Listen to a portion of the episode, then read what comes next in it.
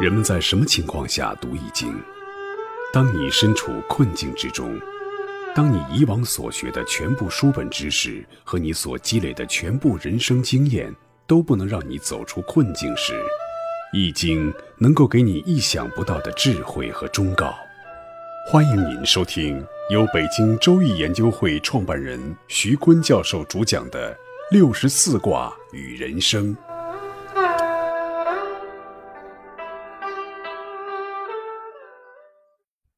亲爱的听众朋友，大家好，我是北京周易研究会创办人徐鲲。今天我带您走进周易殿堂，主讲64卦与人生。听众朋友们，大家好，我是林雪。上一讲呢，我们学习了无妄卦的卦画、卦象、卦辞和爻辞。那么下面我们继续无妄卦的学习。94的爻辞是可贞无咎。94呢，阳爻刚毅，就像初九一样。这样的刚毅和无私就是无妄，这是94固有的德性，所以无咎。它就像那个初九无妄想、无妄行，坚守正气一样，一步一步上到了94，仍然固守着无妄之时的以阳居阴、以刚称柔的这种履行谦顺，纠正以前的妄言妄语和妄行。以往的历次政治斗争确实打了很多妄言，让很多人成了右派。那改革开放，我们应该把党中央领导人的功绩牢牢地记住。1978年，党中央领导人改正了55万右派。此外，对化为中右分子和反社会分子的 31.5 万人及其亲属也落实了政策。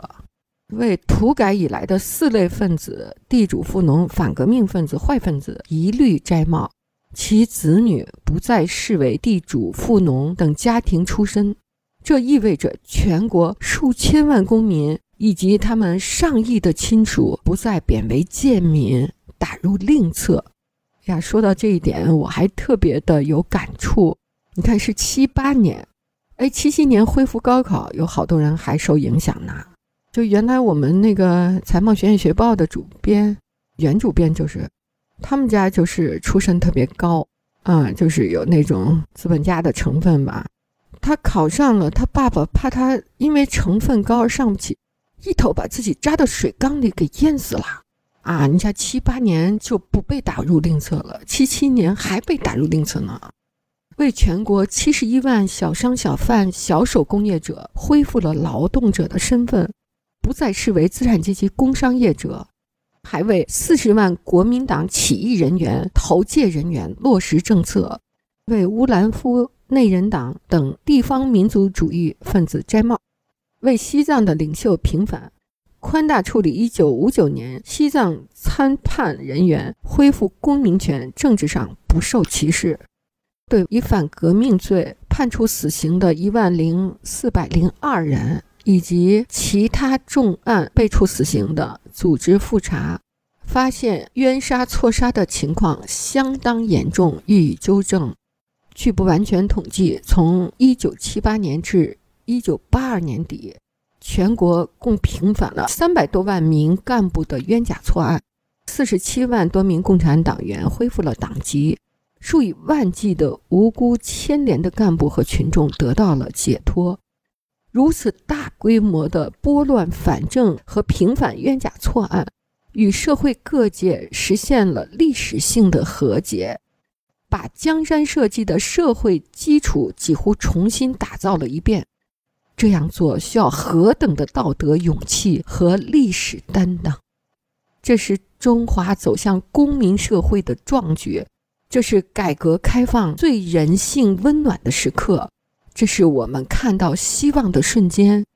这句话说得多好啊！与社会各界实现历史性的和解，把江山社稷的社会基础几乎重新打造一遍。原来历史意义在这儿啊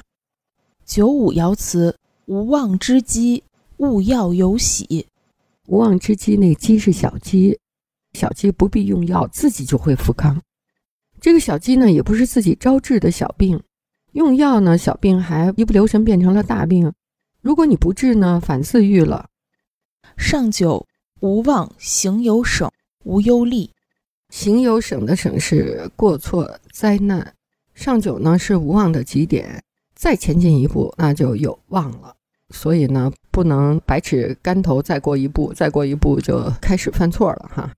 上九呢是以阳居阴位，是一个失位的爻，如果实行无望，则行必有过错有灾祸。所以在这里到底是望还是无望啊？上九的无望虽然没有妄念妄行妄求，也不能妄动，这个时机不利的时候都不能动，动则生妄。上九说要学会观察环境，静待时机，我就想到了李鸿章。很多人都说在甲午战争中，李鸿章一直都是在采取避战求和、消极抵抗、等待西方列强调停的方针。北洋水师呢也尽可能的避免与日军正面碰撞。其实他是因为知道北洋水师的问题在哪儿，有什么漏洞，所以才不出海。李鸿章去北洋水师视察的时候，发现真正能用的炮弹呢只有3发，那其他装的都是石头。他也知道北洋水师这个贪污情况非常的严重，这样的情况怎么能去打仗呢？我们回顾一下无妄卦，妄呢是有错，无妄呢就是没错。那么错与非错，它的评判标准是什么呢？如果我们把历史的线条拉开，我们会看到在19世纪的妄，在20世纪就是无妄。所以我们用大历史观来回顾一下妄与无妄。在我们回望整个大历史的脉络的时候，我们借助施展老师讲的历史观来评判一下什么是妄，什么是无妄，什么是正确，什么是错误，他们的界限在哪里，他们的标准又在哪里。我们执着于这些妄与无妄、对与错的争论是有意义还是没有意义。我们的大历史观的起点呢就是大航海时代。为什么要拿大航海时代作为起点呢？因为在大航海时代到来之前，人类的秩序相当的程度上还是若干个区域秩序，直到大航海时代才把这些区域联合成一体，才形成了现在的国际秩序，才有了现在的国际的视野。大航海时代的核心命题呢就是海洋崛起了。海洋呢带来了巨额的财富，颠覆了大陆的旧秩序。大航海时代从海外带来了各种新资源，使得欧洲引发了各种不平衡，不平衡越来越严重，终于让国际的秩序进入了大革命时代。大革命时代有双重的革命，分别是英国的工业革命和法国的政治革命。这两个发起者就是英国、法国，都能找到新的办法对其他的国家进行一种降维打击。英国的工业革命让工业大规模的发展起来，英国就用产业逻辑的落差开展了一套全新的玩法，现代的经济对付传统的经济，对其他国家进行降维打击。法国革命呢带来了观念层面的深刻的变迁，用现代的政治对付传统的政治，直接推动了民族主义观念的出现，发展起一套全新的大众政治组织和动员的技术，也发展出全新的战争逻辑。这对传统的，比如像中国的这种古老的封建帝国，就形成了另一种降维打击。两场革命升级版在德国就合二为一了。德国把法国的国家革命和英国的工业革命统一起来，一跃而成欧洲顶级的强国。从19世纪后期到20世纪中期大战争时代，都是由德国引爆的。为什么在这个阶段会发生2场世界大战呢？很重要的原因就是各国在面对降维打击，拼命的发展各国的技术，然后就带来了一个衍生的后果，技术的演化的速度大大超越了国际秩序上的观念和规则的演化制度。所以各种传统外交的斡旋机制全部作废，只有用战争来解决问题。这个时期呢，战争技术又出现了巨大的发展，机枪、坦克、轰炸机等等新式武器的出现，就补充了失败的外交机制。用战争说话，人类因此陷入了可怕的战争，战争的破坏力远远超过了历史上的任何一个时候。那怎么样才能避免这种可怕的战争再次出现呢？以前的政治逻辑到底有什么问题？核心的问题就是大革命时代发展出来的民族主义，各个奉行民主主义的国家都觉得自己是世界上最伟大的，其他的国家多一半是居心不良，想要害我，于是在政治上形成了一个强烈的封闭性。但是另一方面，技术的演化，第二次工业革命让全球经济在空间上前所未有的联合在一起，各国相互依赖变得越来越深，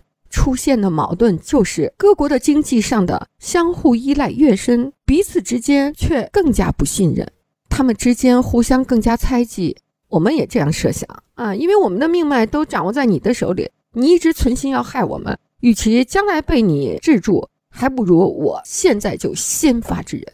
在这种矛盾的焦灼中，产生了一系列的国际道德观，这些新的道德观就是要超越克服民族主义，走向普世主义的国际道德观。那其中的代表就有两个，一个是美国总统威尔逊的主张，他要求民族自决，各民族独立以后再组成联合国式的国际联盟来确保和平的方案。另一个就是列宁的主张，也就是全世界无产阶级联合起来，共同推翻资产阶级国家，从而实践世界大同的方案。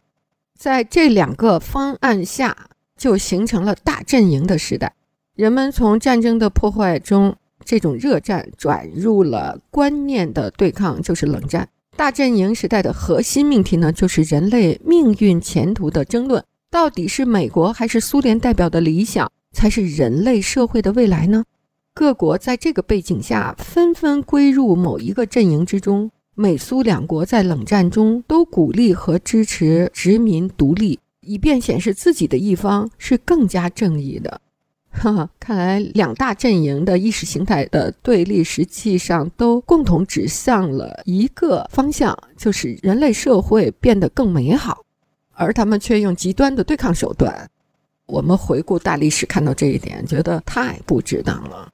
大阵营时代除了观念的对抗，经济体制的差别也很大。苏联的计划经济在最初看起来是很有效的，蒸蒸日上，但是计划经济呢，有一个致命的问题，就是它极度的抑制了创新，因为创新本身是没法计划的，而不能创新就意味着在这一波技术红利吃过以后，没有办法生出下一波技术红利，而市场经济在创新上的有效性是计划经济没法相比的。所以到了20世纪70年代以后，美国的创新能力带来的后劲儿逐渐显示出来，苏联渐渐跟不上，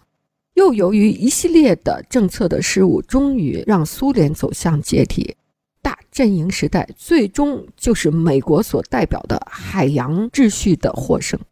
当时我们加入了列宁的阵营，用列宁的观点来争是与非、忘与不忘的时候，我们付出了很多代价。但是改革开放，我们也加入了蔚蓝色的海洋文明，我们也赢得了40年改革开放的辉煌。那下一个时代呢，就是大颠覆时代。推动大颠覆时代的重要技术链就是互联网，它使得人类交往一直要面对的时空的约束一下子突破了，这就彻底突破了传统的社会秩序以及传统的道德观念，人类的顺序进入了一个前所未有的状态。新技术不断的迭代，文明之间的抗争和技术的迭代将共同构成新的秩序的演化的动力。中国在这个过程中扮演了极为重要的角色，这我们都身在其中感受到了。比如马云的阿里巴巴颠覆了传统的商业模式，颠覆了传统的银行的支付模式，也颠覆了传统的交易模式。它还在继续颠覆，还在颠覆，不停地在颠覆。大颠覆时代的核心资源就是来源于对未来的想象力，谁掌握了想象力并用技术来变现它，谁就会有更大的机会去掌握未来，而谁掌握了对历史的理解力，谁就会拥有更大的想象力，这不会是妄想吧？只要你不再愚蠢地加入错误阵营，就不会是妄想。各位听众朋友，本期论题由北京周易研究会创办人徐坤教授亲自答疑，答疑热线133-011-23265，800-810-0277。